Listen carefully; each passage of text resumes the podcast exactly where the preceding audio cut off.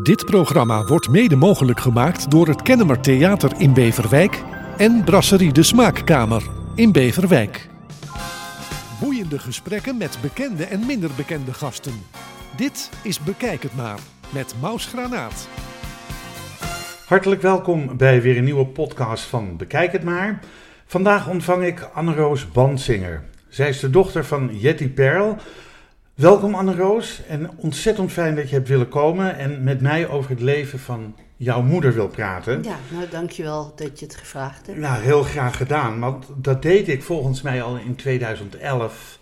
eh, dat ik jou contacte en toen zei je dat eigenlijk dat de gezondheid van je moeder toen al te fragiel was Ja, ja, ja. om, eh, om af te reizen naar eh, Beverwijk om, om daar een, een uitzending van nou, te maken. mee te helemaal. maken. Mijn, mijn moeder die, is in 2013 overleden, maar die was Ja. in 2011 90. En toen eh, begon ze een beetje te dementeren.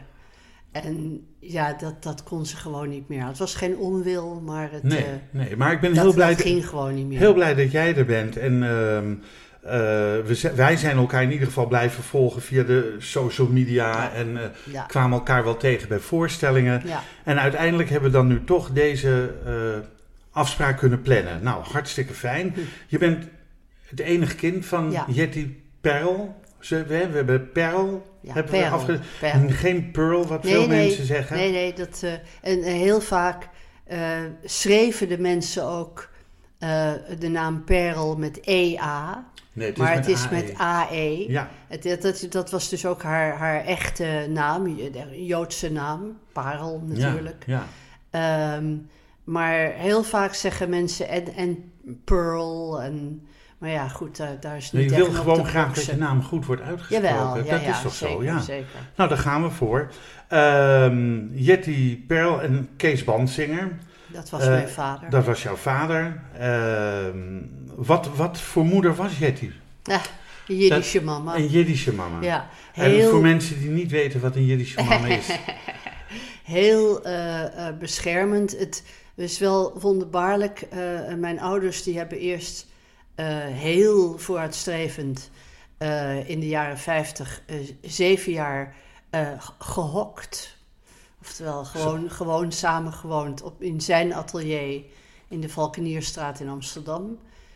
En ehm, in die tijd werkte mijn moeder veel. Er werkte in eh Snip en Snap Revue, het Songfestival was, et cetera. Maar eh, in 1958 eh, eh, bleek dat zij zwanger was.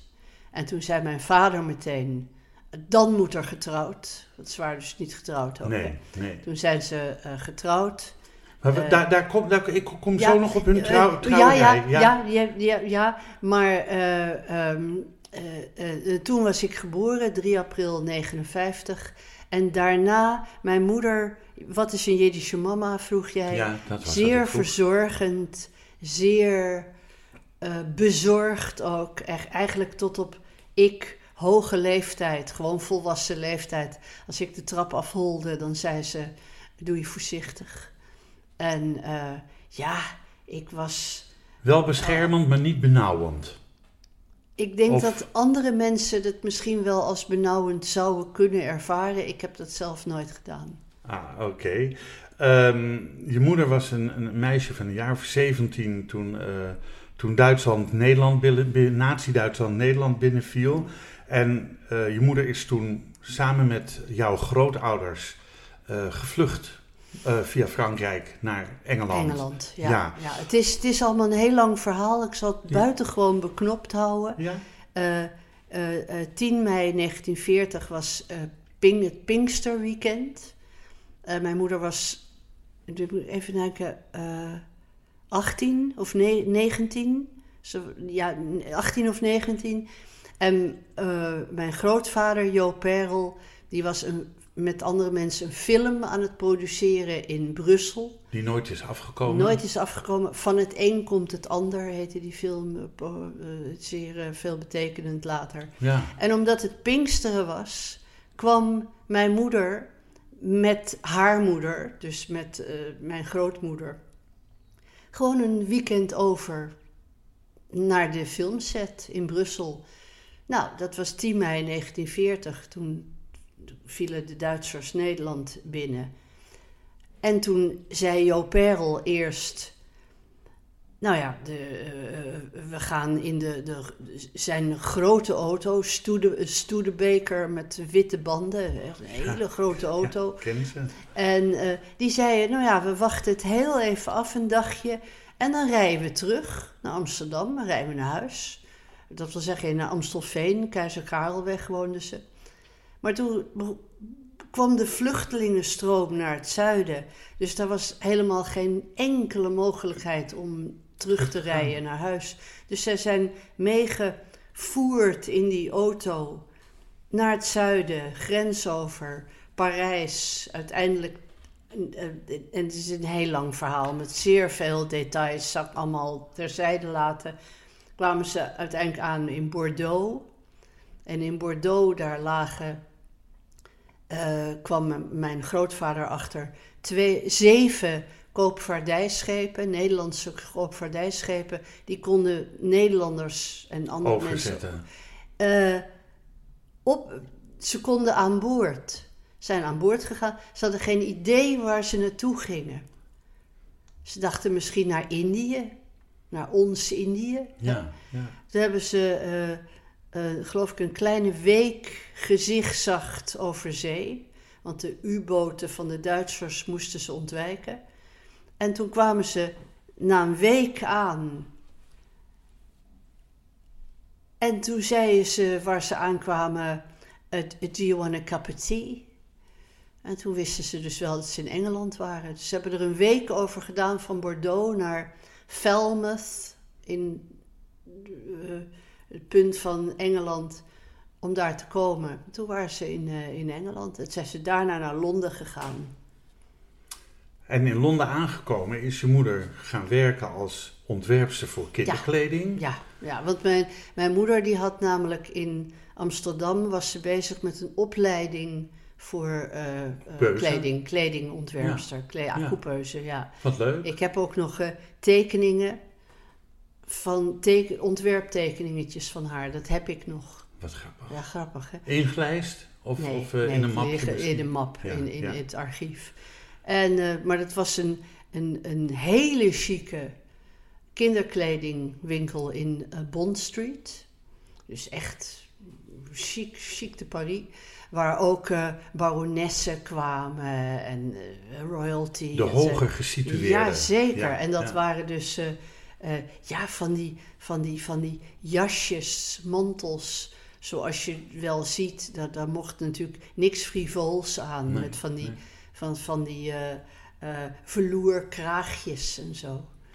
Maar dat, dat deed ze eerst en daarna is ze secretaresse geworden bij de Netherlands Shipping and Trading Company. Komt er in één keer uit? Ja, ja. Dat, maar dat, ik heb dat ook al zo vaak gehoord. Ja, dat zal. Ja. ja. En uiteindelijk is je moeder uh, bekend als Jetje van Radio Oranje. Uh, bij, bij de, bij de uh, Engelse omroep, bij, althans bij, bij Radio Oranje ja, gekomen. Nou, een omroep die uitzond voor de Nederlanders. Ja, om ja, ze een nou, beetje hoop te hoop, geven. Ja, en natuurlijk die, die, die uh, uh, zender die dus het echte nieuws uitzond naar dus niet het propaganda van de Duitsers, maar die dus voornamelijk was Radio Oranje bedoeld dat, dat mensen in, in bezet gebied uh, uh, de echte informatie kregen en niet de propaganda uit de kranten. Nee. En het was ook uh, de Nederlandse regering, die, die leidde ook Radio Oranje. Het was, het was een, een staatsaangelegenheid. ja, dat, dat klopt. Maar toen was de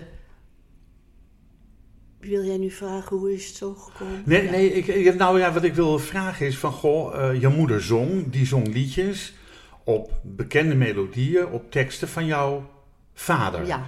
Nee, grootvader. Uh, grootvader. Haar, nee, haar. haar, vader. Nou, ik, ik, ja. het is wel leuk om dat te vertellen. De oprichting van de Prinses Irene Brigade was. En nou weet ik even niet welke datum dat was, maar ik geloof 41 ergens.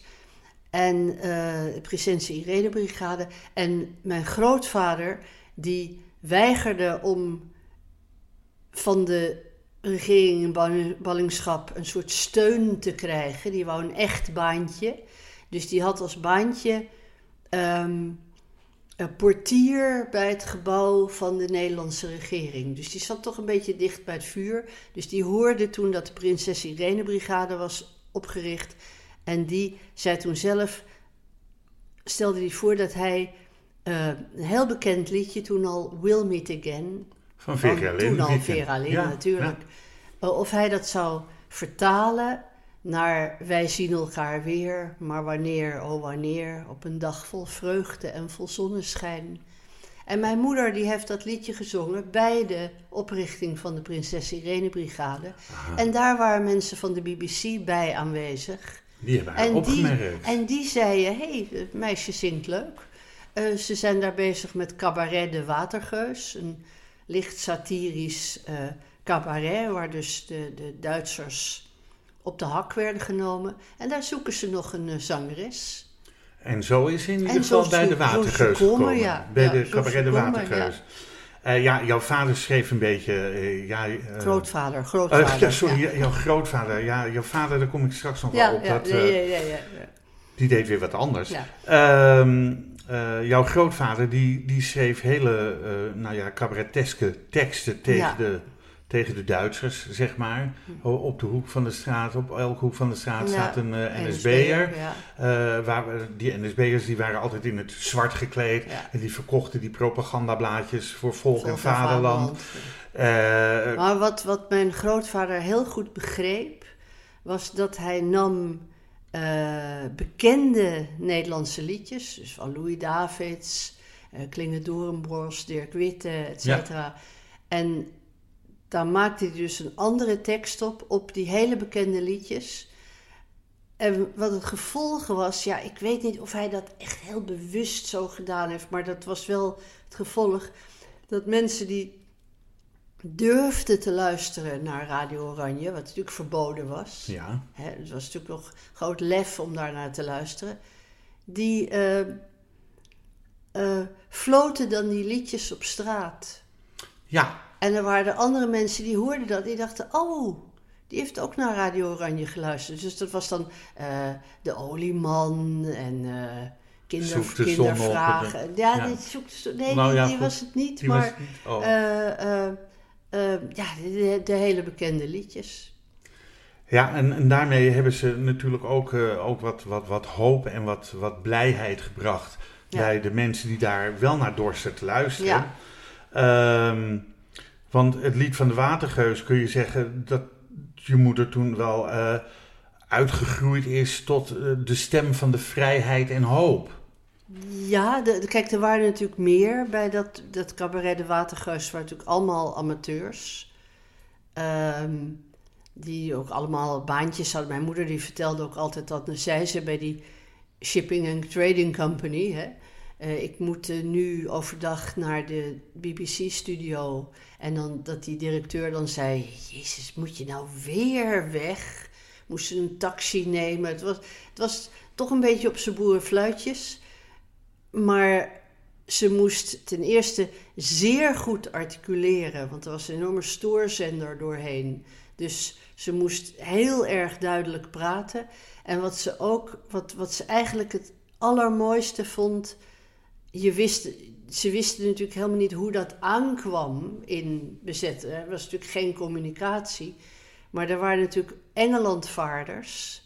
Ja. Die Engelandvaarders die mochten voor Radio Oranje een uh, boodschap uitzenden voor hun familie. Van uh, ja, dit is Jan de Vries en ik ben goed aangekomen. En die waren dan in de studio en daar uh, mijn moeder die trad dus, die, die, heette aanvankelijk gewoon Jetje. Later werd dat Jetje van Radio Oranje, maar ja. zij was Jetje. Zonder achternaam natuurlijk. Want uh, ja, anders dat, dat was familie, gauw bekend, ja. Nee, maar anders was de familie in, in bezet gebied in gevaar. Ook nog, Het was alleen Jetje. En dan kwamen die Engelandvaarders. En mijn moeder die zei dan altijd dat die lui zeiden tegen dat spichtige meisje dat daar liep... wie ben jij? Nou, ik ben uh, Jetje, zei mijn moeder dan. En dan zeiden die Engelandvaarders... Oh, wat? Ben jij dat? En zij vertelde aan haar hoeveel eh, impact dat had. Toen begreep ze pas dat Ja. het echt heel belangrijk was.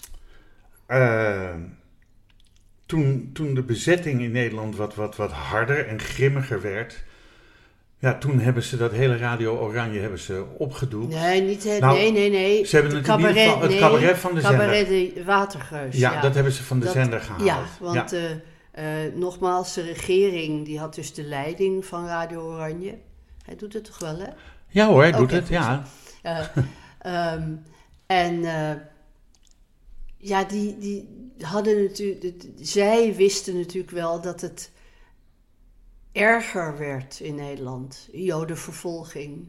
Ja. Ehm, mensen gefusilleerd. Nou ja, dat het, dat het gewoon. En zij vonden het uit hoger hand werd besloten dat het ongepast was om hier eh frivole Jolijt eh, over te maken. Hoe lang heeft je moeder bij, bij, eh, bij Radio Oranje gezeten? Ehm, In totaal? ja, dat zou ik dan, dat kan ik nu dus niet opzoeken, maar ik, minder dan een jaar geloof ik. Minder dan een ja, jaar, ja. minder dan een jaar. Maar eh, het heeft wel heel veel impact gehad op iedereen. Ja, Dat- en, en natuurlijk ook eigenlijk op haar leven. Want toen zij dus terug was in Nederland. En ook met een hele grote omweg. Wil je dat ik dat vertel? Ja, vertel maar, ja. Eh, zij kwam terug in dienst van het Vrouwenhulpkorps, het VHK, ja. in uniform. Achter het stuur van een drie ton vrachtauto. Dat had ze leren rijden. ja. Via België, achter de troepen aan. Wanneer, wanneer zijn je grootouders teruggekeerd? Met Die zijn, die zijn pas in 45 terug. Die zijn pas teruggekeerd toen alles weer. Normaal. Nou Nou ja, ja, toen de vrijheid... toen, eh, de, toen na, de, na 5 mei. Ja, Oké. Maar mijn moeder dus in 44 via België in uniform. ehm, achter het stuur van, van een drie ton vrachtauto. Die dus eh, eh, transporten deed en, en dat soort dingen. Achter de, achter de troepen aan. Eh, uiteindelijk Brabant, uiteindelijk Rotterdam gestationeerd. Mijn moeder heeft daar nog met die andere mm, mei- meiden van de vrouwelijke hu- vrouwenhulpkorps, bijvoorbeeld nog mensen die nog steeds te kampen hadden van het bombardement uit Rotterdam Ja. geholpen en arme mensen nog eh, eten gegeven. Zo van die beelden die je wel eens ziet van die enorme eh, gamellen eten, waarvan die jongetjes zo helemaal inklimmen om het eten van de bodem te schrapen. Ja, ja. Dat, dat heeft ze allemaal gezien. Zij kwamen met die gamellen. Toen ze terug in Amsterdam was. En dus lang eh, bleek dat haar beide broers, haar twee oudere broers, het ook hadden overleefd. Dus het is eigenlijk heel uniek. Een Joods gezin, Ja. vader, moeder, twee broers en Een zusje? een zusje. En mijn moeder die werd altijd zusje genoemd. Mijn moeder, door de familie, dat, niemand noemt haar nu meer zusje, maar de familie Perel was altijd zusje. Ja. Ehm, toen kwam zij er dus langzaam achter dat die hele grote Joodse familie van beide kanten, Uitgeroeid was. ja, dat die... Dat Hoe die, groot was die schrik? Als je dat ontdekt. Ehm, eigenlijk heeft ze daar nooit zo specifiek over gepraat. Want het leven ging door. Het was weer opbouwen geblazen. De, eh, haar ouders kwamen terug uit, uit Engeland. Haar broers zorgden dat opa Perel, mijn opa Perel, ja. dat hij eh, zijn kantoor op het Rokin, Rokin 55, wat hij daar eerder ook had, eh, Als Univer, filmproducent. U- U- en nou eigenlijk film, dat, dat uitstapje naar van het een komt het ander, dat film Ja. was echt een soort uitstapje.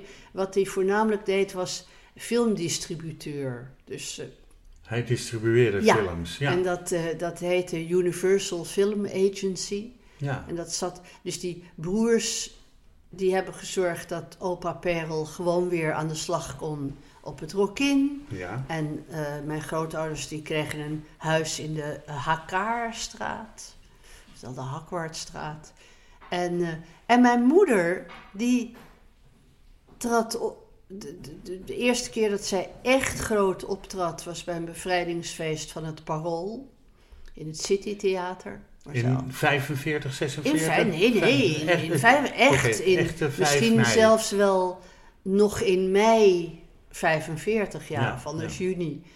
Uh, waar ze wel vertelde dat ze dan die liedjes zong. Iedereen wou die liedjes horen. Iedereen bleek die liedjes te kennen. En dat mijn moeder ook wel zei: ze kennen die liedjes uit hun hoofd. Zij niet hoor.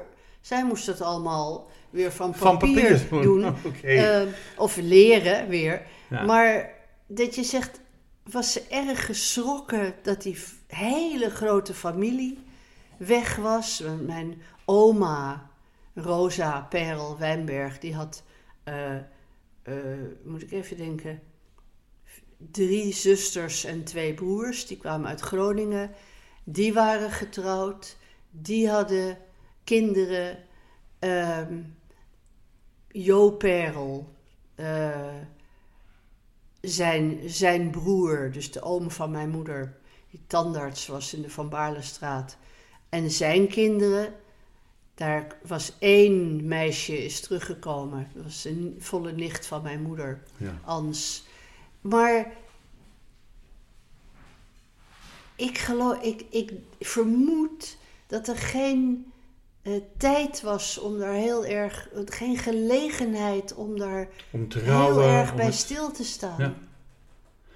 Want iedereen was natuurlijk ook bezig met de, de wederopbouw van Ja, Nederland. Zeker, zeker. En ehm, haar broers, jouw ooms eigenlijk, ja, die, eh, die hebben daar een groot, een groot eh, aandeel in gehad in, in eh, het opvangen van, van de ouder, van jouw grootouders ja, en je nou, moeder. Ja, die, die, die oudste broer die heeft dus gezorgd dat Jo Perel, mijn grootvader, dat hij zo weer aan de slag kon op het Damrak. Oh, ik zeg Rokin, maar ik bedoel Damrak. Op het Damrak hadden ze hun kantoor. Ja, Eh, ja, dat, die- dat, dat- zodra de films kwamen, moest dat weer gedistribueerd worden, zou ik maar zeggen. ja. Die oudste broer, die is ook in die, in die business gegaan. Die heeft, dat, die heeft dat voortgezet. En de andere broer van mijn moeder, die zijn in, ik geloof begin jaren 50, eh, naar Amerika geëmigreerd. Want die wou helemaal niet meer in Nederland zijn. Die wou niet in Europa. Kan je dat voorstellen? Dat, eh, Ja. ja? Ja, Dat mensen dan gewoon hun eigen moederland ontvluchten ja. om daar niet meer te willen zijn. Ja, die, die, die was. eh, ook dat is nooit zo specifiek uitgesproken. Maar ik vermoed dat die eh, jongere broer van mijn moeder, dus Hans Perel. De oudste broer die ging ook in die zaak. Dat was Ja. eigenlijk uitgemaakte zaak. Die was een beetje verloren. Die, en die zei. eh, die was 40. Hij was 40, hij was getrouwd, hij had twee kinderen. En die zei: Ik ga naar Amerika. Waarop zijn vader, dus mijn grootvader, zei: Hans is gek geworden. Ja. Maar Hans die is op zijn 40ste naar Amerika gegaan. Met zijn gezin of alleen? Nee, eerst alleen. Eerst Ja. alleen. Baantjes, baantjes, baantjes, schoenenwinkels, noem maar op allemaal. Is in Californië terechtgekomen. Had het lumineuze idee om een eh, zo'n eh, eh, snackwagen te kopen met zo'n klep. Ja? De, de, de- waar je kroketjes, zijn vrouw, tante Annie, die kon waanzinnig goed kroketjes bakken. Een, holtkampje in de. Nou, de- ah, die was opge... de- de- Het voelt allemaal te ver, maar die was opgegroeid in de kring. Want zijn, haar ouders waren ook zetbaas in de kring. En de eh, moeder van tante Annie, die was beroemd om haar kroketjes in, Ah, bij de ah. kring. Dus tante Annie die kon heel goed kroket- kroketjes maken. En Hans, oom Hans, die heeft dus een- zo'n snackwagen gekocht. Die noemde dat de Flying Dutchman. En zodra hij een huis had op hypotheek en alles en een, bedrijfsplan, heeft hij eh, zijn en vrouw en, zijn kinderen, zijn twee kinderen over laten komen. En die eh, zaten dus, eh, eh, eh, Annie die zat kroketjes te bakken en, en, en s'avonds zaten ze met z'n allen nickel en dimes te tellen. Maar die heeft een geweldig nieuw leven in, in, in Amerika, Amerika. opgebouwd. Ja. Oh, ja, mooi. Je Maar Dat moeder. was helemaal geen antwoord op je vraag. Hè? Ja, wat vertellen Nee. hoor. Oh, ja, dat, goed. wel, wel.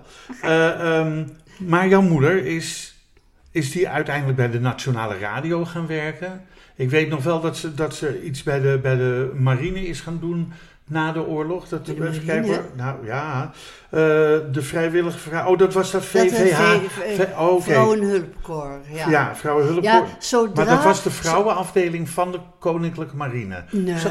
Zo heb ik het gelezen. Echt waar? Ja, echt waar. Nou ja, het Ja. was een soort van eh, vrouwen die dus in uniform hulp verleenden. Oké. Vrouwenhulpkorps. Ja. En ik weet wel dat eh, eh, eh, mijn moeder was een zeer onafhankelijke geest. Dat eh, zodra het eh, eh, bevrijding was, vrede, toen zei ze wel, nou wil je je aansluiten, toch ook in het, in het leger blijven Ja. of iets. En die heeft meteen gezegd, nee, Dat was dit, niks voor dit, nou, dit, dit was. Nee, dit was omdat het moest en omdat het heel nuttig was. Maar eh, ze had ook een bloedhekel bijvoorbeeld aan, eh, aan eh, salueren. Dat, dat, dat deed zo. En ze heeft ook wel eens verteld dat zij was ook bepaald geen fan van Prins Bernhard. Nou, daar zijn er meerdere. Daar zijn er meer van. En ze heeft wel eens verteld dat er een keer een. een waren ze op, in zo'n kazerne. Ik geloof dat dat nog in Engeland was. En dat ze toen zeiden. eh, het is nu wel heel een bijzondere middag. Want Prins Bernhard komt op bezoek. En jullie mogen marcheren voor Prins Bernhard. Die neemt het défilé af. Toen dacht je moeder, dikke Ik heb, neus. ik heb eh, last van mijn benen, zei Ja, ze toen. ja. Die, heeft, die is daar aan, heeft zich daaraan onttrokken door te zeggen... ik trek erg, heel erg met mijn been. Die heeft er niet aan mee gedaan. Wat is je moeder toen gaan doen? Nou, die werd dus gevraagd om her en der die liedjes van Radio Oranje te zingen. Ja. En zij zegt zelf altijd, ehm, eh, moet ik even denken, in ehm, mei 45 werd zij dus 24. 27 mei 1945 werd zij 24. Ja. Dus heel jong. Eh, heeft dus wel in de oorlog, zegt ze altijd, dat ze volwassen is geworden. Echt snel volwassen. Ook in dat vrouwenhulpkorps en zo. Maar ja, zij, zij merkte dus dat ze voor in de ogen van andere mensen een ster was. Hm. Toen was ze zelf zoiets van, nou, ik heb die liedjes verder niks, niks gedaan, maar heeft dus... Ik denk dat ook, dat dat ook een beetje de charme van je moeder was. Jawel, Dat, ja. En, en Ja, ja, zeker. dat maar, dat ook weer maar omarmd ze heeft werd. dus eh, ge, eh, opgetreden en ook... Ze heeft bijvoorbeeld ook in Engeland, voor de BBC, heeft ze programma's gemaakt. Hm. Met eh, ook met. er is- is een foto van dat ze. Ik geloof in 1945 dat ze optreedt. Eh, in de BBC, bij de BBC voor de televisie. Met een eh, soort eh, showy Volendams kostuum aan. Oh, wat Met grappig. eh, ja. zo'n kapje op en dat Ja. soort dingen. Maar ja, ze merkte dat ze dat ook natuurlijk heel erg leuk vond. En ze zong eh, eh, de standards die ze eigenlijk al kende voor de oorlog. Eh, Gershwin en Cole Porter en, enzovoort. The American Songbook. De American Songbook. Ja. En ook gewoon snabbels. ja. en gewoon werk. En, voor, en ze heeft zelfs nog een tijdje, ik weet niet precies hoe lang, maar was ze, en dat zegt jou vast iets, was ze eh, onderdeel van de Swinging Nightingales. Ja, vaag gaat er Ja, wat rinkelen bij de- mij. De Swinging Nightingales, Ja. dat waren Sonja Oosterman en. De andere naam ben ik even kwijt. Dat was dus een, een, een Een trio? Nederlands damestrio. Eh, en die zongen bijvoorbeeld. Kom erin, zet je, Je hoed af. af. Ja, Kom dat, erin, zet je zorg opzij, doe maar net of je thuis bent. Sonja Oosterman en andere. misschien, Maar misschien dat, wordt... maar dat was dus gewoon werk. Ja, maar het is wel heel vrolijk werk en heel leuk werk. Ik geloof dat zij de Swinging Nightingales nou, niet zo. eh, nee. Eh, eh, ze zei ook altijd dat die drie dames dat die in een soort stebik uniform optraden. En Een dat soort Andrew Sisters-achtig gebeuren. Ja, maar dan van hele grove materialen. En dat zij meteen heeft gezegd: Nou, wij gaan andere pakjes dragen. Hè? Dat zij heeft gezorgd dat iemand more fashionable pakjes. eh, Ja, ja, ja. Maar dat deed ze. En ja, en toen werd ze dus in. eh, eh, moet ik even denken. In 54 was ze een jaar lang de leading lady in de Sleeswijk Revue. Oh ja, dat is de, die later Snip en Snap ook Nou, produceerde. René, ja, ja, van- de- René van de- in de- Voren. In de snippen. De snippen. De Snip en Snap Nee, maar dus de oude Sleeswijk. ja, de hè, vader René- van René Sleeswijk. René, of eh, René junior. eh, eh, Hoe heet hij eh, hoe heet hij? Namen, hè? Ja, oh wat erg.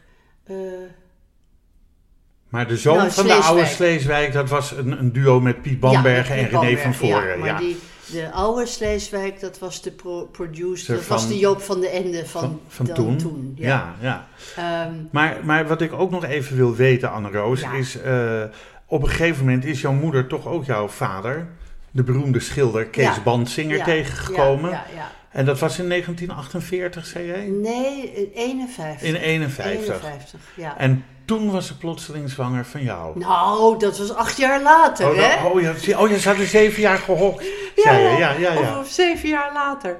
Eh, ja, mijn, eh, eh, mijn, mijn vader was, ja, jij zegt schilder, iedereen zegt schilder, maar tekenaar. Hij was echt iemand die werkte met werken op papier, zoals Ja. dat officieel heet.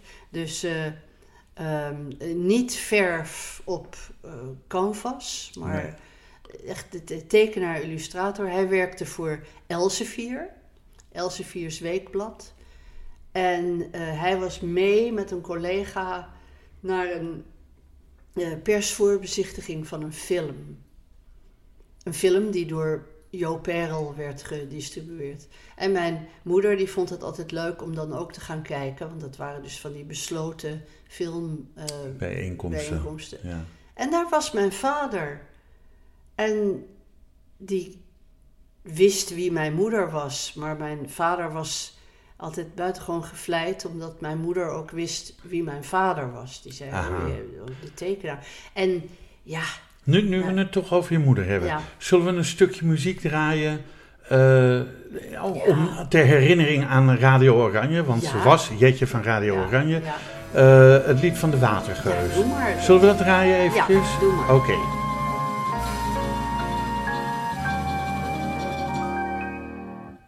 De wereld die lijkt er behekst door het kwaad. De razernij van een barbaar. Die de vreugde verstomt in zo menige staat. Maar in Holland speelt hij dat niet klaar. Daar luisteren ze in donkere dagen naar. Een raad die baat. Ben je down in de put, zonder werklust, zonder fut, kom mee met ons en maak een tochtje met de watergeus. Op de wekken moeten scheppen is de leus, o zo. We varen rustig met ons scheepje recht door zee. Kom van mee, strijd met frisheid voor het wel en wee van Nederland en ons aller onafhankelijkheid. Elke week een stapje nader tot de tijd waarop wij van de vijand zijn bevrijd. En lijkt het nieuws soms wat benard, nooit zien wij te zwart denken, maar na regen komt altijd zonneschijn. En na die donkere tijd van willekeur, van schande en terreur, zal er een dag van vreugde en van weerzien zijn. Wij zijn trots en vol moed, want het volk van Nederland houdt ze goed. Het kleine Nederland weert zo dapper als een reus. Het is oranje, blijft oranje, is de leus van u, van mij en van de watergeus. Het is een kort maar een mooi liedje. Ja, en, Eh, en de herkenningstune, de herkenningstune van de van toen, Watergeus. ja. ja. Maar goed, we hadden het over je vader en moeder dat ze bij die besloten filmbijeenkomsten waren en dat jouw vader gevleid was omdat je moeder wist wie hij was Ja. en hij wist wie je moeder was. Ja. Ga door. Ehm, ja, en ik, ik, heb, ik heb altijd zo de indruk dat, dat met name mijn eh, eh, vader, dat hij echt van zijn sokken geblazen was door deze mooie verschijning. Want mijn moeder was dus eh, ontzettend een mooie vrouw, ongelooflijk mooi figuur. Echt een, En prachtig gekleed, altijd heel charmant heel, gekleed. Heel charmant. Ja. Echt een, een, een, een, een, een lady of een diva zou je ook kunnen. Sommige mensen zeggen diva.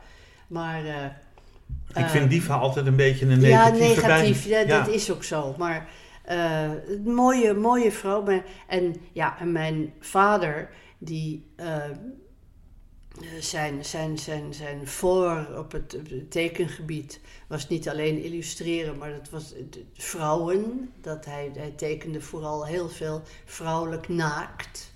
Hij eh, ging, eh, eh, als, het, als het even kon, eh één keer per jaar of soms vaker naar Parijs om daar gewoon in de, in de, in de eh, eh, academie eh, zalen, daar kon je gewoon naartoe. Dan betaalde je even een paar francs entree en dan kon je model tekenen.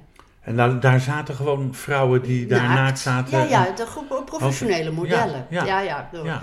En eh, dus ja, mijn, mijn, mijn vader die zei altijd, eh, hij eh, eh, naakt modellen, dat vond hij zo fijn om te tekenen, omdat dat de poëzie van het menselijk lichaam was. De poëzie van Ja, het menselijk dat lichaam. Dat is een mooie, Ja, mooi, dichterlijke Ja, ja, ja. uitspraak. En ja, die viel als een blok voor dat mooie mens dat mijn moeder was. En mijn moeder, ja, ik neem aan, ze waren hartstikke verliefd. Ja. En mijn moeder, het is eigenlijk heel wonderlijk. eh, die tijd dat ze terugkwam uit, uit Londen, heeft mijn moeder eigenlijk nooit een eigen woning gehad. Zij verdiende leuk omdat ze al die optredens had. En zij woonde gewoon in hotels. Zij Oh. had een vaste kamer in het Doelenhotel. In, eh, vlak om de Vlak hoek om de hoek van de munt. Ja. ja, ja. Ze had een vaste kamer. Zij heeft nooit, nooit een eigen woning gehad. En zij trok in op de atelierwoning van mijn vader in de Valkenierstraat. En daar zijn ze samen gaan hokken dan? Ja, Die hoor, zeven ja. jaar? Ja, ja, ja, Ja, ja, ja.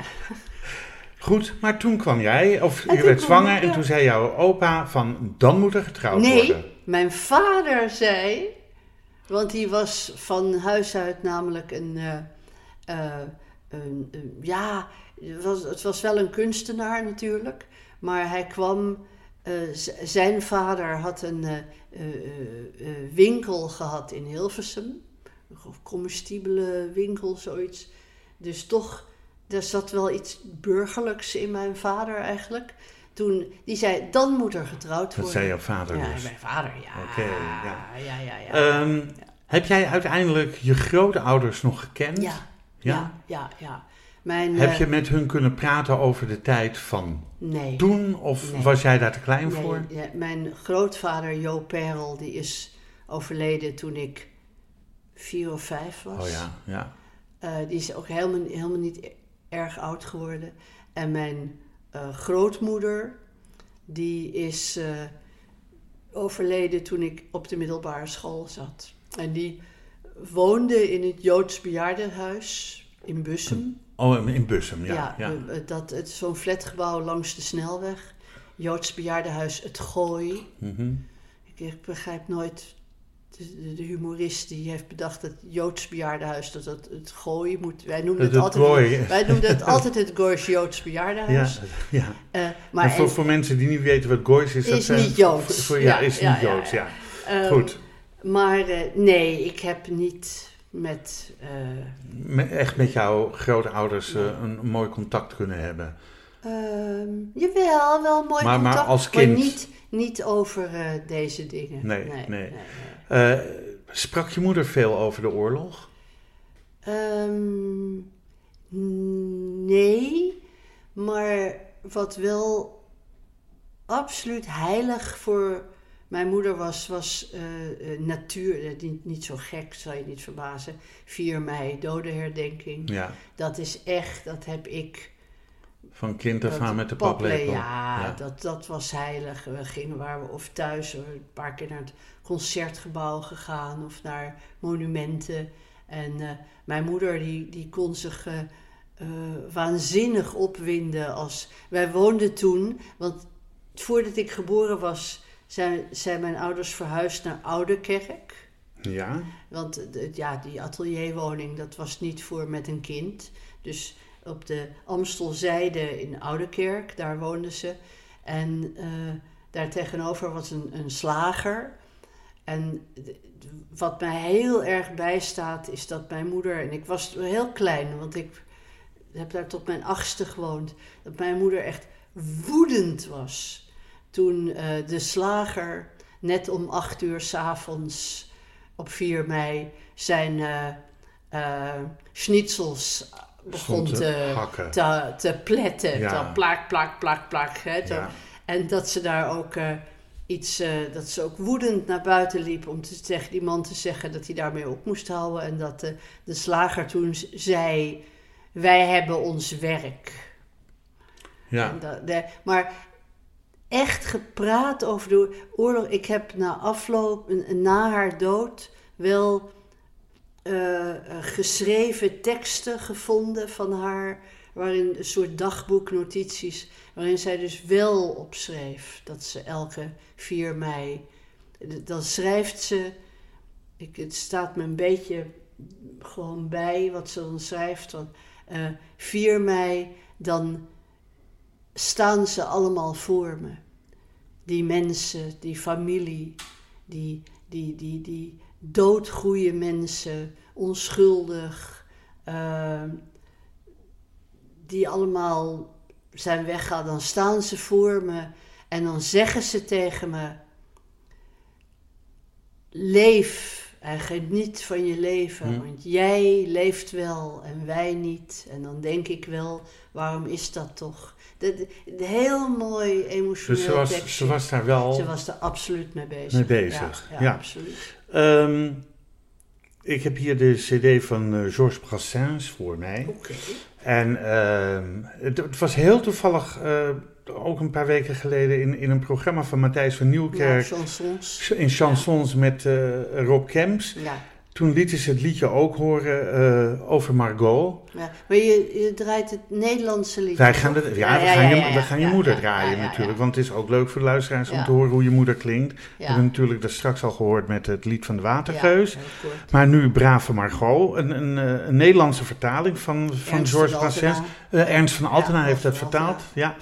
Ehm, maar dat, dat was, er was nog wel wat om te doen geweest. Absoluut, ja. Om ja, dat want liedje. Dat, dat liedje, eh, eh, mijn moeder, die, dat, dat, dat deed ze dus wel, die, eh, laat ik zeggen, die zag in Parijs Georges Brassens optreden, Mhm. gewoon in Bob, Bobino Theater. En die was daar zo van onder de indruk. Die man alleen maar met die gitaar. En die vond het zo geweldig.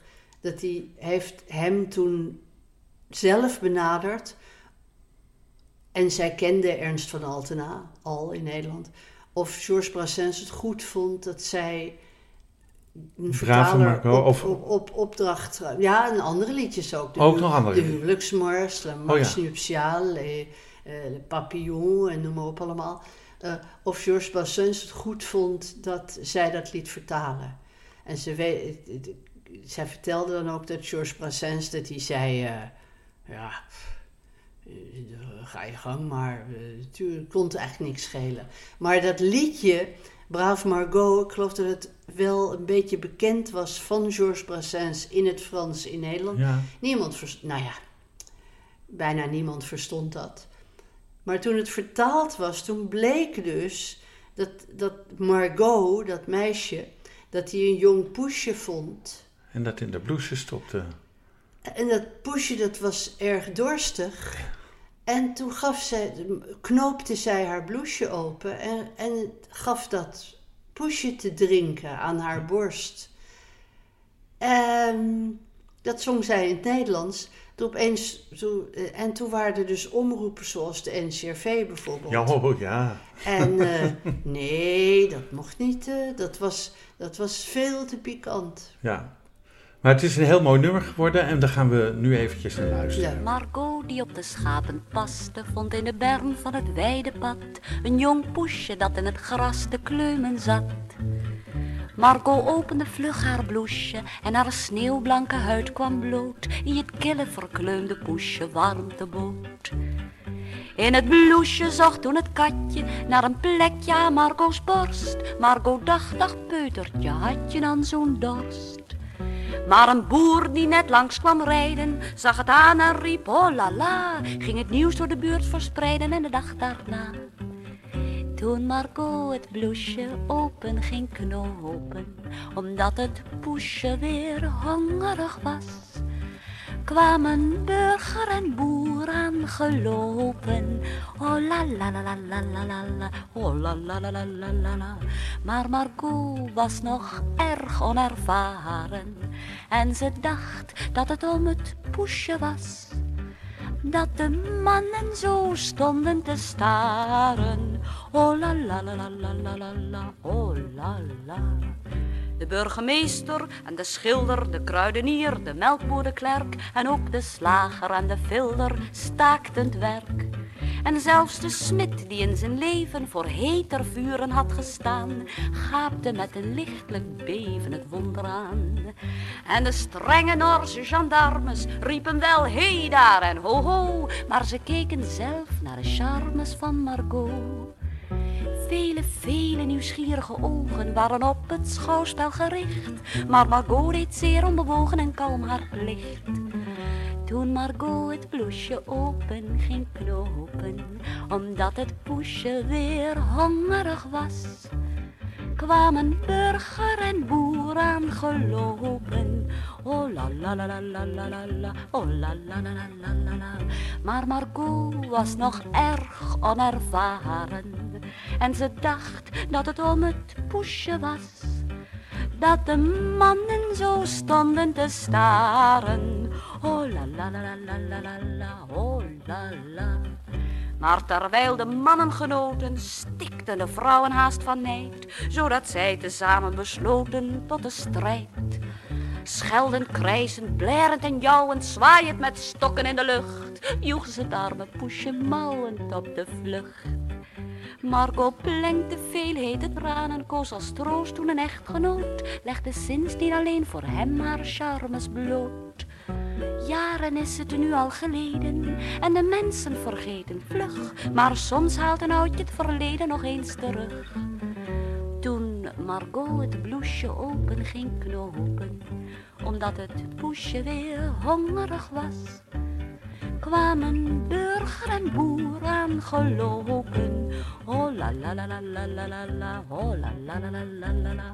Maar Marco was nog erg onervaren en ze dacht dat het om het poesje was dat de mannen zo stonden te staren. Oh la la la la la la. Ja, en het blijft gewoon een mooi nummer van, ja. uh, van Brassens. Prachtig om te ja, horen. Ja, ja, maar grappig hè, hoe de kuis zei toen. Ja, ja de, ik, ik heb van jou ook nog ontvangen een stuk, uh, een krantenknipsel.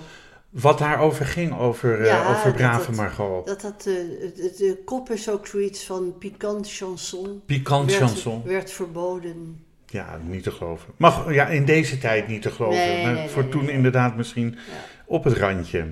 Het was 1956 Ja. en jouw moeder werd gevraagd door Cor Lemaire en Annie M. G. Schmid eh, om mee te doen aan het aller, allereerste, maar ik weet niet of het al toen het Eurovisie Song... ja, het heette toen al het Eurovisie Ehm. Songfestival? Of een liedjesfestival, dacht ik. Maar Euro, ja, dat zou ik ook. De, de, de- de- wel Eurovision. eh, ja, dat, dat had ik thuis even na moeten kijken. nou ja, ge- geef niet, maar het aller, allereerste Songfestival... Songfestival. Ja. eh, met het prachtige nummer De Vogels van Holland. Eh, toch? Nou ja, jij zegt prachtige nummer. Dat vind ik lief dat je dat zegt. Ja. Maar piepklein cabaretliedje. Ja, maar ja, een paar jaar later won, eh, won, eh, won Teddy Scholten met een beetje. Dat geloof je ook niet Nee, eigenlijk, dat, toch? nee een jaar later was het uh, Corrie ja, nee, ja, ja, maar een paar net jaar, als paar later. Ja, Toch een beetje, dat geloof je toch ook niet? Nee. Dat, dat, ik maar- wou dat mijn hart een kast was met een deurtje. ja, Ja. ja, ja, En, eh, en, en Faust en Greetje. Eh, ja, Faust en. Greetje. Ja, Ja, maar de beetje, vogels ja. van, de, de, de, de vogels van, je zong het al, zijn zo muzikaal. Ze leren in hun prille jeugd al tierenlieren. Nou, ja, toch later, later, zei ze te- later heeft mijn moeder nog wel eens gezegd tegen Annie Schmid. kwam ze Annie Schmid tegen. En Annie Schmid was toen al oud en die eh, is zeer slechtziend. En, eh, maar ja, de, eh, toen zei mijn moeder ook van... eh, eh, Annie, weet je nog, de vogels van Holland? Nou, geen idee. Nee, maar die vrouw heeft zoveel geschreven dat ik denk... dan raak je ook wel eens kwijt wat je allemaal geschreven tuurlijk, hebt. ja. Maar, maar, Maar, goed. zo, maar het leuke was, het bijzondere is, dat ja, zij genoot daar top van. Ze gingen, ieder land had twee, Twee afgevaardigden. twee afge... Ja. Dus Corrie Brokken ging ook mee. Ja. Ehm, en eh, ze gingen met de eh, luxe trein naar Lugano. Lugano was het. Gewoon in een theatertje. Eh de deden, je weet hoeveel landen eraan meededen? Wel zeven. Zeven. Ja. En mijn moeder zei later, dat is ook genoeg. Ja, Hoe lang dat- kan je kijken? Ja, ja, ze hoorde wel bij een van de, bij de eerste zeven. ja ze worden bij de eerste. Dat ja, heb ik haar absoluut. horen zeggen Ja, in een interview wat je had opgestuurd. Ja, ja. heel leuk. Maar het, het bijzondere was dat zij dus werd uitgeloot om ook als eerste te beginnen. Nou, dus kon zij het spits afbijten. Ja, En eh, eh, Maar ze won niet. nee, ze, Ze, werd won- tweede met, met Nou, alle zes met de anderen. Alle, alle, alle, alle andere. eh Lies Assia. met Le Refrain, die won. Ja. Eh, het is eigenlijk heel wonderbaarlijk. Eh Lies Assia, die een grote ster in Zwitserland was, die won met Le Refrain. En eh, alle andere worden, waren ex-equo 2. ja. En er is ook eh, eh, iedereen die boeken heeft geschreven over het Songfestival, dat zijn er nogal wat, hè? Ja. ja. Eh, niemand heeft kunnen achterhalen. Waarom? Nee, of er misschien toch niet een soort rangtelling was. Of... Ja, het zal absoluut nog niet gegaan zijn zoals het eh, vandaag gaat met een vakjury. En een, dan nee, dat was gewoon een, een aantal mensen Nee, die daar achter een tafeltje zaten, die besloten dat. Die besloten dat. En, en, en eh, mijn moeder die zei ook, het was gewoon in een theater. Er zat uiteraard een orkest bij. Ja, En het was gewoon eh, eh, eh, uit de coulissen opkomen, lopen, lopen, lopen naar de microfoon. je liedje zingen en afgaan. En ja. afgaan en dan naar de koude buffetten. Ja, En ja. mijn moeder die vond de koude buffetten bijna nog belangrijker dan wat dan ook. Want daar was Heb ik er ook horen zeggen. Ja, ja, ja. rekenen. En Ja. mijn moeder zei ook, want die, die, die, mijn moeder was eigenlijk helemaal niet eh, echt ambitieus. Eh, wat Corrie Brokken dus in grote mate wel was. Hm. Corrie Brokken die wou toen al winnen, die won dus het jaar daarna. Zo Met, net als Net toen. als toen. Ja. ja. Maar eh, ambitieus, willen winnen, carrière maken, eh, de top bereiken, eh, hoog op de hitparade, weet ik veel. Mijn moeder, die, mijn moeder die zei gewoon, ja die Zwitsers, die hebben zoveel kosten gemaakt. Natuurlijk wint Lisassia. Dat, verdient, dat verdienen die lui voor het welkome ontvangst. Ja. Die had dus helemaal niks van Jaloezie com- of competitief. Nee, Nee. nee, nee. Eh, vond je moeder het een eer om Nederland eh, nou ja, te vertegenwoordigen Voor het Songfestival. Ja, dat was toen Kijk, absoluut het- ook nog het- niet zo'n hype nee, als nu. natuurlijk niet. Nee. Het was gewoon een liedjeswedstrijd. Ja, ja. En zij had ook eerder al, ik geloof drie jaar daarvoor of vier jaar, dat wil ik even af zijn. We hebben het over 56, hè? Ik Ja. geloof dat, over, dat eh, vijf jaar daarvoor was het Knokkenfestival in Knokken, Ja. natuurlijk. Hè? En eh, daar zong mijn moeder een liedje, het aller, allereerste liedje dat Michel van der Plas heeft geschreven. Ja. En dat heette Die ene maand met jou. Die ene maand met jou, dat was in Knokken. En dat won ze. Dus ze heeft wel het Knokkenfestival Dat, gewonnen. dat liedje won. Ja.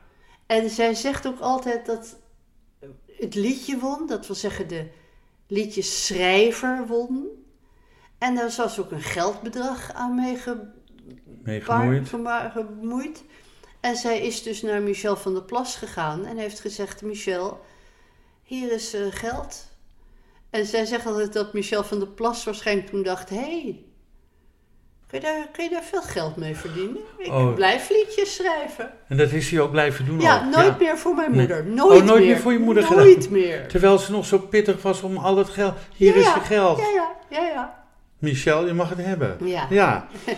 Ja, Corrie Brokken won inderdaad het jaar Ja. daarna, met net als toen. Veel meer winnaars hebben we niet gehad. Hè? We, we hebben Corrie Brokken gehad, we hebben Teddy Scholte. Teddy Scholten gehad, we hebben, eh, hoe heet het, Koer. en Vergeet Lenny Koer. Niet. Ja. En nu pas Ja. met eh, ja, eh, Duncan Lawrence. Duncan Lawrence Ja. is de vijfde Nederlandse winnaar van het Eurovisie Songfestival. Daar heeft 44 jaar tussen gezeten. Ja, ja, ja, ja. Maar ze keek wel altijd. We, we keken Mhm. altijd. En ook met Lijstjes erbij. lijstjes en punten. En, en het grappige is dat mijn moeder, en dat realiseren waarschijnlijk zal, zal een hoop mensen verbazen, wat zij, eh, eh, zij was nogal eh,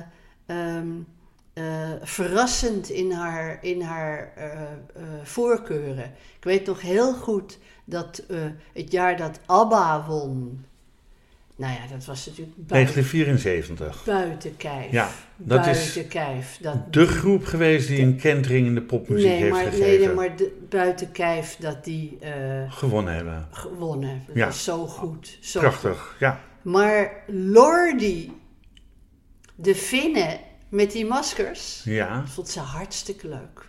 Oh. Zij was een, helemaal een Lordi-fan. Oké. Leuk, hè? Ja, dat is leuk. Ja. Dat, zijn van die leuke, dat zijn nou van die leuke weetjes. Heb jij ook bepaalde creatieve kwaliteiten, talenten geërfd van één of beide ouders? Want je vader was natuurlijk bekende schilder, dat hebben, of tekenaar, tekenaar. Ja, ja. En je moeder Eh, zangeres. nou ja, creatief. Kijk, mijn, mijn vader was creatief. En dat, dat kwam uit hemzelf. Dus dat was een wit stuk papier. En daar creëerde hij een tekening op. Dat was dus heel, kwam helemaal... En mijn, mijn eh, moeder was natuurlijk meer eh, eh, uitvoerend. Mhm. Uitvoerend. Artiest. Artiest. Artiest, ja. Ehm, en ja, ik ben na mijn studie theaterwetenschap ben ik al heel snel daarna voor het Parool gaan werken als journalist. Dus ik ja, schrijf ook wel stukjes. ja. En, Dat, dat is ook creatief. ja, dat is ook. Dat is ook een stuk creativiteit ja, ja, en dat is het, het kijken naar iets en daar een stuk over schrijven. Ja, iedereen zegt altijd dat is een persoonlijke mening en je moet je van kritieken niks Nee, maar ook, aantrekken. eh, maar, ook interviews. en oh ik- ja, ja, ja. Ik, ik, ben, ik ben niet echt een, een criticus hoor. Nee. Maar, eh, ik, ik doe het ook wel. Ik heb mijn eigen.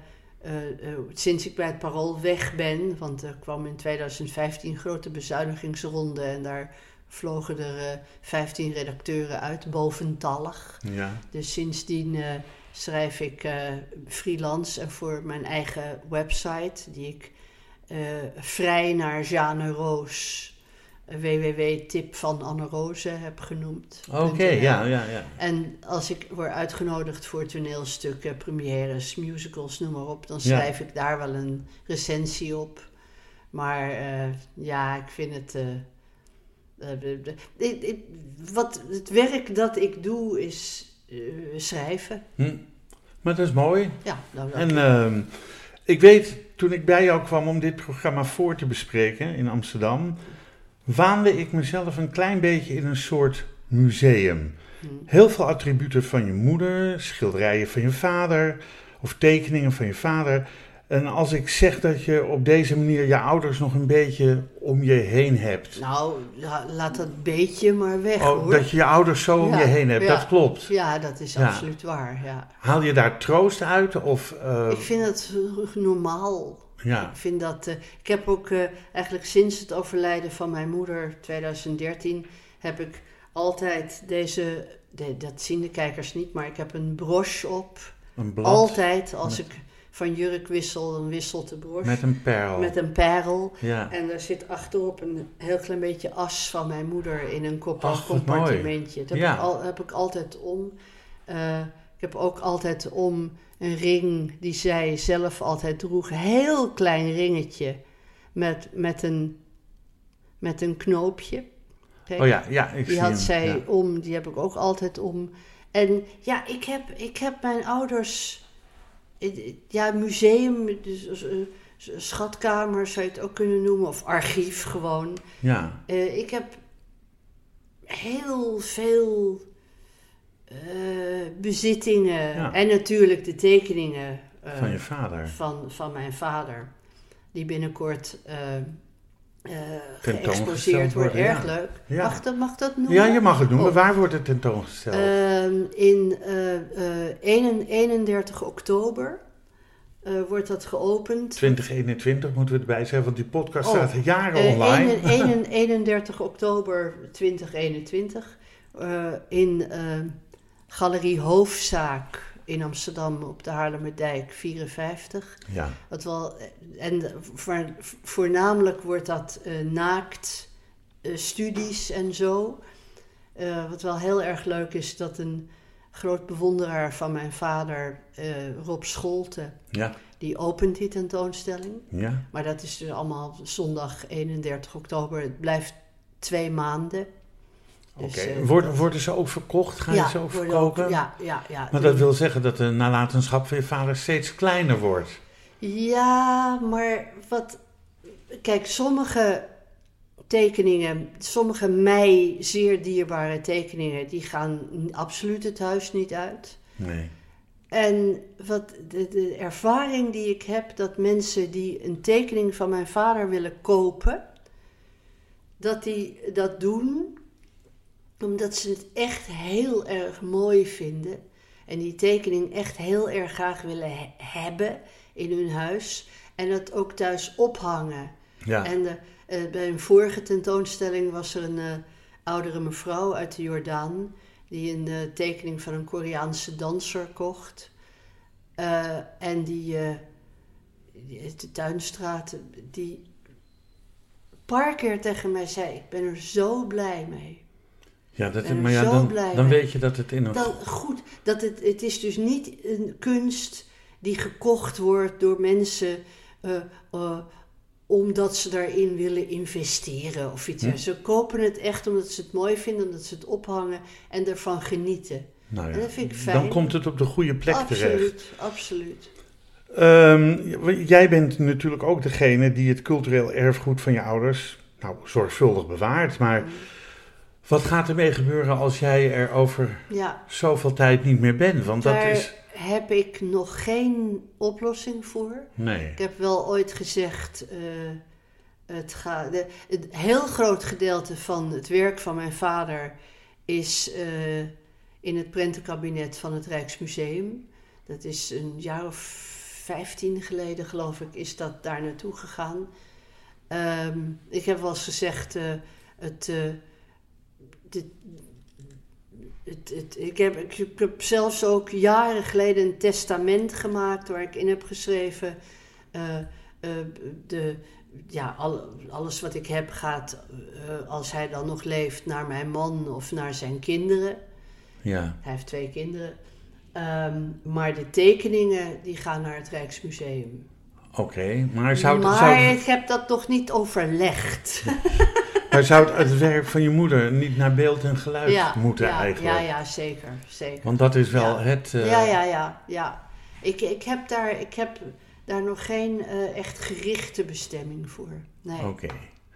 Goed, Want maar ik het, was wel iets wat ik, me afvroeg. ont- zo ontzettend veel eh, geluidsfragmenten, foto's,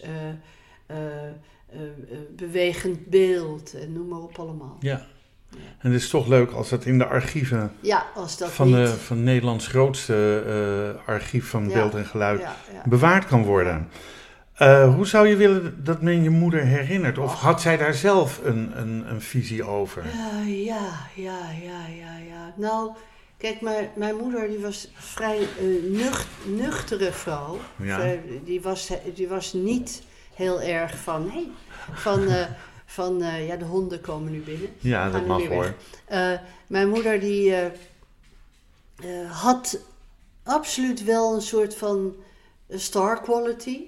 Ze had ook zelf reuze bewondering voor mensen met star quality. Maar voor zichzelf en voor die liedjes en voor eh, ehm, dat, zij, dat zij in de oorlog dat had gedaan. Zij was zelf de grootste kampioen om dat een beetje weg te wapperen. Oh, dat ja. van, ik, eh, ik was daar toevallig. Ik, he- ze heeft het wel. Heeft ze wel een ze- beetje gelijk in, want het ze- is ook toeval Tuurlijk, geweest. Ja. ze heeft het absoluut met hart en ziel gedaan. En met volle overtuiging. En ze was, stond achter die teksten, et cetera. Maar ze was bij toeval van het een kwam het ander. Maar ik In, denk... in Londen, nee, wacht even. Ja, ja, ja. En zegt dus ook, hè, ze was van die Joodse familie.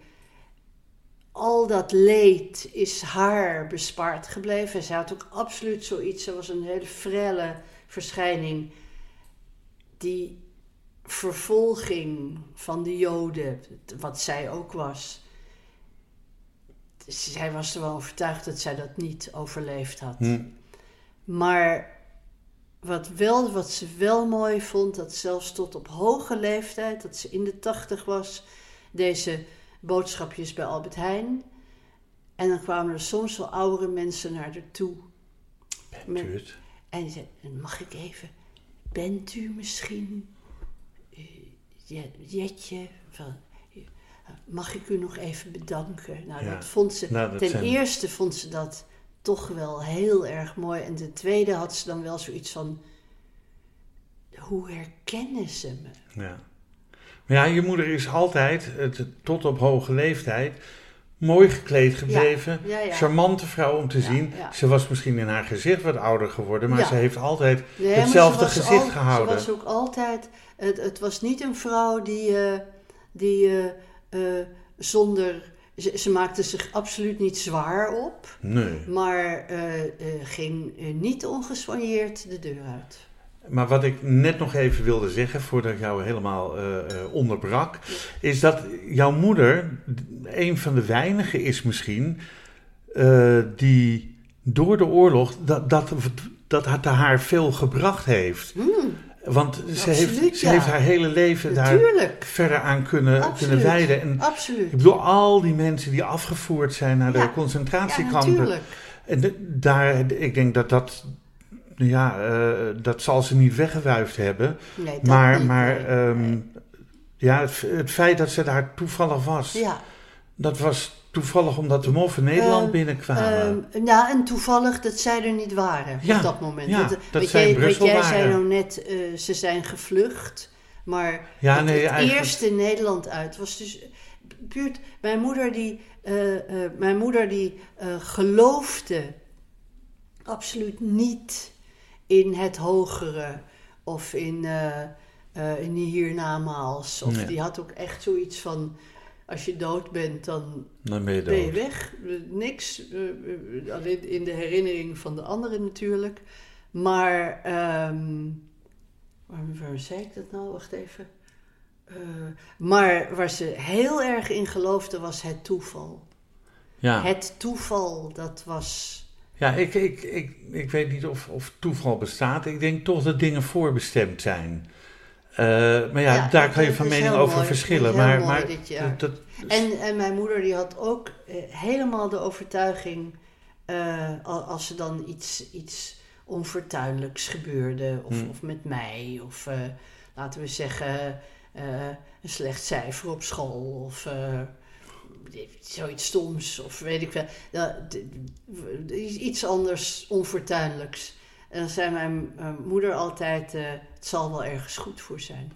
Ja, dat zei mijn moeder ook. Heel relativerend van, Eh, alle, alles, is, alles is ergens goed voor, zei ze altijd. 27 mei jongsleden zou je moeder 100 geworden Ja. zijn. Ja. Hoe zou zij haar verjaardag gevierd hebben? Ja, dat eh, is heel lastig te beantwoorden. Op haar negentigste eh,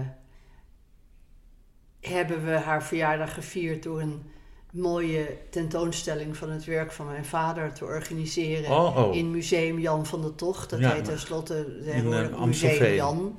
Want Jan, Ja. Jan van der Tocht schijnt te moeilijk te zijn, maar ja, in Amstelveen. Ja. En eh, daar, eh, waren, eh, daar zijn wij toen met een koets naartoe gegaan. En daar waren, het was wel heel bijzonder, de burgemeester van Amstelveen opende die tentoonstelling. Dat was Jan van Zanen. Ja. En de burgemeester van Amsterdam, Eberhard van der Laan, die was ook aanwezig, gewoon als belangstellende. Een hele bijzondere eh, eh, middag. Maar toen begon zij al een beetje te dementeren. ja. Ja. En het was achteraf, denk ik, eh, ze heeft het allemaal meegemaakt en, en, en de toespraken gehoord. En zeer vermoeid, zeer Maar klein. binnen is gekomen, dat... Ja, binnen, zeker binnengekomen. Zeker. Zeer vermoeiend. Ehm, zij is op 92-jarige leeftijd overleden. Ze was gewoon op. Ja. Ze was echt op. Dus ik denk niet dat zij haar honderdste verjaardag had gehaald. Nou ja, het was maar een, een Ja. hypothese. ja, maar hypothese. goed, eh, Ik zullen weet, we... ik weet wel dat mijn man tegen mij zei toen ze was overleden. Zei mijn man tegen mij: eh, Je hebt toch 92 jaar van haar kunnen genieten. Dat is zo, 92 Ja, jaar. dat zei hij, Ja, ja. mooi. Ehm, en, en zij van jou, ook 92, en, en je moeder van jou kunnen genieten. Ja, ook Ook niet. omgekeerd. Ook niet, Ook maar niet. nee, nee, nee. ja. Zullen we ter afsluiting Ja. van deze podcast nog één nummer van je moeder draaien? ja, wat had je in gedachten? Ik eh, dacht een heel vrolijk liedje. Ik ben zo blij. Ach, dag. ja, Lieve vogels, goedemorgen, ik ben zo blij. ja, een heel De lief lucht is liedje. blauw alleen voor mij, ik ben zo blij. Zullen we dat doen? Doe maar. Doen we dat en Ja. eh, dan komen we daarna nog heel even bij elkaar terug. Oké. Ben zo blij. Dag lieve vogels, goeiemorgen, ben zo blij. De lucht is blauw alleen voor mij, ik ben zo blij. De zon schijnt stralend, ik heb geen zorgen, voel me vrij. En dus ben ik blij, ik ben verliefd. De liefde kriebelt in mijn benen, ik ben verliefd. O lieve man en alsjeblieft, ben verliefd. De zon heeft in mijn hart geschenen, ik voel me vrij. En dus ben ik blij. Wat hebben de mensen een stralend humeur? De bakker brengt dansend het brood langs de deur. De postbode zweeft ergens hoog boven straat. Als een duif die met luchtpost naar de engelen gaat. De tram loopt zijn rails uit en gaat aan de zwier. Hij rijdt naar het bos en hij schudt van plezier. De conducteur staat zwaaiend op het balkon. Hij is in een roes van verliefdheid en zon. Ben zo blij. De Westertoren gaat aan schuiven onverwacht. Springt hij dan in de Prinsengracht, alles lacht. Hij zegt ik wou mezelf eens vuiven op een bad. Ziezo, dat is dat. Ben zo blij. En de belastingenontvanger sluit zijn zaak. Hij fluistert teder, heus ik sta, kijk daar ga ik. Ik wil uw dure geld niet langer, hou het maar, het is waar, hou het maar. De bromfietsen dansen op straat een ballet, maar plotseling zit ik rechtop in mijn bed. Ik heb alles gedroomd, want de hemel is grauw. Door het raam zie ik dat de mensen rillen van kou. Maar toch heeft mijn droom wel iets goeds voortgebracht. Want ik heb er meteen een melodie bij bedacht. Nu zing ik mijn droom als een lentechanson. Als een lied vol van jeugd, als een lied vol van zon. Ik ben zo blij, Dag lieve vogels, goeiemorgen, ben zo blij. De lucht is blauw alleen voor mij, ik ben zo blij.